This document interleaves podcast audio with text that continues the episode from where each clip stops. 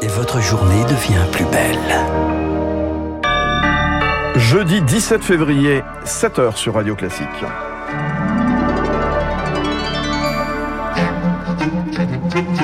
La matinale de Radio Classique avec Fabrice Lundy. Et à la une du journal de 7 heures, la France sur le point de quitter le Mali. Emmanuel Macron devrait acter ce matin le départ des derniers soldats français. La force européenne Takuba, elle, va être redéployée au Sahel. Journée noire en perspective demain dans les transports franciliens. La RATP prévoit un trafic très perturbé en raison d'un appel à la grève. Et puis le vrai faux départ de Vincent Bolloré. Il célèbre le bicentenaire de son groupe aujourd'hui dans le Finistère, date fixée par l'homme d'affaires breton pour prendre sa retraite. Radio classique. Lucille Bréau, donc la France tourne la page du Mali. Paris et ses partenaires européens doivent officialiser ce matin leur retrait militaire du pays. Emmanuel Macron tient une conférence de presse à 9h. Objectif, annoncer les décisions actées hier soir lors d'un mini-sommet réunissant une vingtaine de dirigeants. Il présidera ensuite à Bruxelles un sommet Union européenne-Union africaine pour esquisser les contours du futur dispositif militaire régional. Car la force européenne Takuba, elle, restera bien présente au Sahel, Marc. Annoncée en 2018, Takuba n'est entrée en vigueur que deux ans plus tard. Cette opération qui s'intègre dans le dispositif Barkhane était censée le remplacer progressivement, mais la participation des Européens est poussive. 40% des 800 soldats de cette force sont des Français. Seule une poignée de pays européens participent, comme l'Estonie ou la République tchèque. Les Suédois, les Danois et plus récemment la Belgique ont décidé de se retirer. Pour le politologue Michel Galli, il est peu probable que cette force résiste au retrait français. Il y a une sorte de soulagement certainement d'un certain nombre de pays européens qui étaient très réticents déjà à intervenir, hein, voyant que au fond euh, il y a un scénario un peu à l'afghane qui se profile au Sahel, de pouvoir retirer leurs troupes euh, même beaucoup plus vite que les Français euh, du Sahel. Paris compte pourtant poursuivre son appui à la lutte anti-djihadiste, notamment en Afrique de l'Ouest, mais également au Niger, où il faudra composer, comme au Mali, avec une certaine hostilité des populations civiles. La France aura donc du mal à convaincre ses partenaires européens de retourner au Sahel. Et avant le début de ce sommet UE Union africaine, les 27 échangeront sur la situation en Ukraine. Le jeu de poker menteur continue. Washington affirme ce matin que la Russie a déployé 7000 soldats de plus à la frontière. Moscou avait pourtant annoncé mardi avoir retiré une partie de ses troupes. Le salut nazi d'un eurodéputé bulgare au Parlement européen. Il a été filmé bras tendu dans l'hémicycle juste après une intervention lors d'un débat. Un geste inacceptable pour la présidente du dit Parlement qui envisage des sanctions.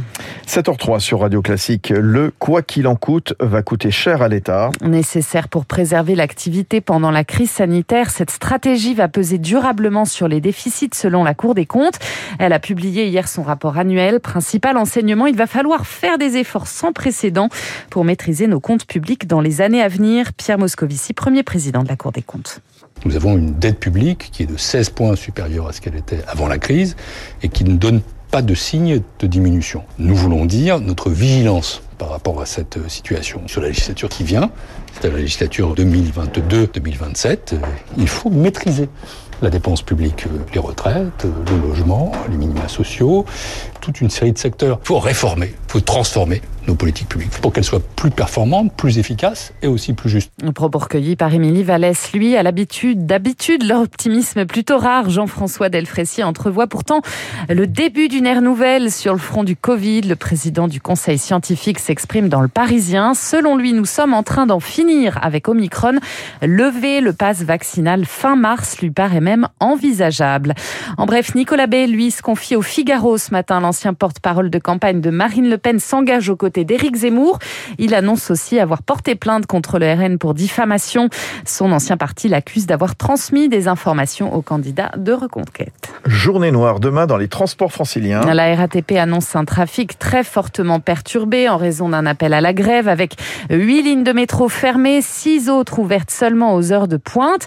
Perturbation à prévoir aussi sur les RER A et B. Au cœur des revendications, les hausses de salaire. Bastien Berthier est le secrétaire de la section Force ouvrière Traction de la RATP. On a travaillé durant le Covid, on a été présent, on n'a eu aucune prime Macron ou quoi que ce soit. Les agents de la RATP, ils en ont juste marre que l'entreprise ne les considère pas. On s'interdit rien pour euh, que le mouvement soit illimité à partir de la rentrée. Si la direction ne comprend pas ses salariés, si l'État qui est majoritaire dans l'entreprise n'intervient pas, bah, ça veut dire qu'en fait, euh, aujourd'hui, les RATP et l'État, en gros, se moquent que les franciliens euh, marchent le 18 février et qu'il n'y pas de transport public. En Nouvelle-Aquitaine, c'est le trafic ferroviaire régional qui va être très perturbé de ce soir à samedi matin. La grève des aiguilleurs reprend. Le trafic TER sera interrompu à partir de 20h30 à Bordeaux. Un bénéfice net record pour Airbus en 2021 de 4 milliards de 100 millions d'euros. Le groupe l'annonce ce matin. L'avionneur européen a livré 611 avions commerciaux, 8% de plus que l'année précédente. Ce sera 720 en 2022. Un départ en pointillé pour Vincent Bolloré. Le milliardaire breton célèbre aujourd'hui le bicentenaire de son entreprise familiale, une date très symbolique que l'homme d'affaires s'était fixé pour prendre sa retraite et passer le relais à ses deux enfants. Mais Éric Mauban, il n'a pas l'intention de lâcher complètement les rênes. Effectivement, le passage de relais a déjà débuté. Cyril, troisième fils de Vincent, est depuis 2019 le PDG du groupe Bolloré. Quant à Yannick, le fils cadet de 42 ans, il préside depuis 2018 le conseil de surveillance de Vivendi et Avas depuis près de 10 ans. L'ombre de Vincent Bolloré restera cependant présente dans le monde des affaires. Il reste PDG et principal actionnaire de la financière de l'Odet, la holding familiale dans laquelle sont logés entre autres 64% du groupe Bolloré. L'homme d'affaires a placé des personnes de confiance au poste stratégique. Arnaud Puyfontaine à la présidence du directoire de Vivendi, Maxime Saada au directoire de Canal+.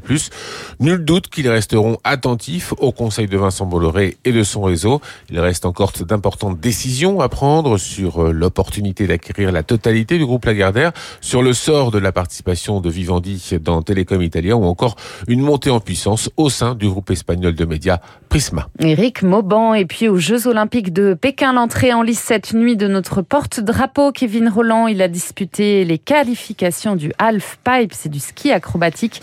Il est dixième à l'issue de ses qualifications. Il est normalement qualifié pour le tour suivant. L'ancien biathlète Martin Fourcade lui vient d'être élu à la commission des athlètes du CIO. Merci Lucille. Lucille Bréau qu'on retrouvera à 8h sur Radio Classique, bien sûr, aux côtés de Renaud Blanc qui prendra le relais dans moins d'une demi-heure maintenant. Il est 7h07, très bonne matinée sur Radio Classique. Dans un instant, l'édito économique de François Vidal des échos. L'alerte lancée par la Cour des comptes, on entendait il y a un instant Pierre Moscovici, un effort sans précédent doit être fait après la crise. Et puis juste après, la hausse prochaine des taux doit-elle inquiéter? Rendez-vous avec euh, Wilfried Galland, stratégiste, directeur stratégie chez Montpensier Finance. À tout de suite.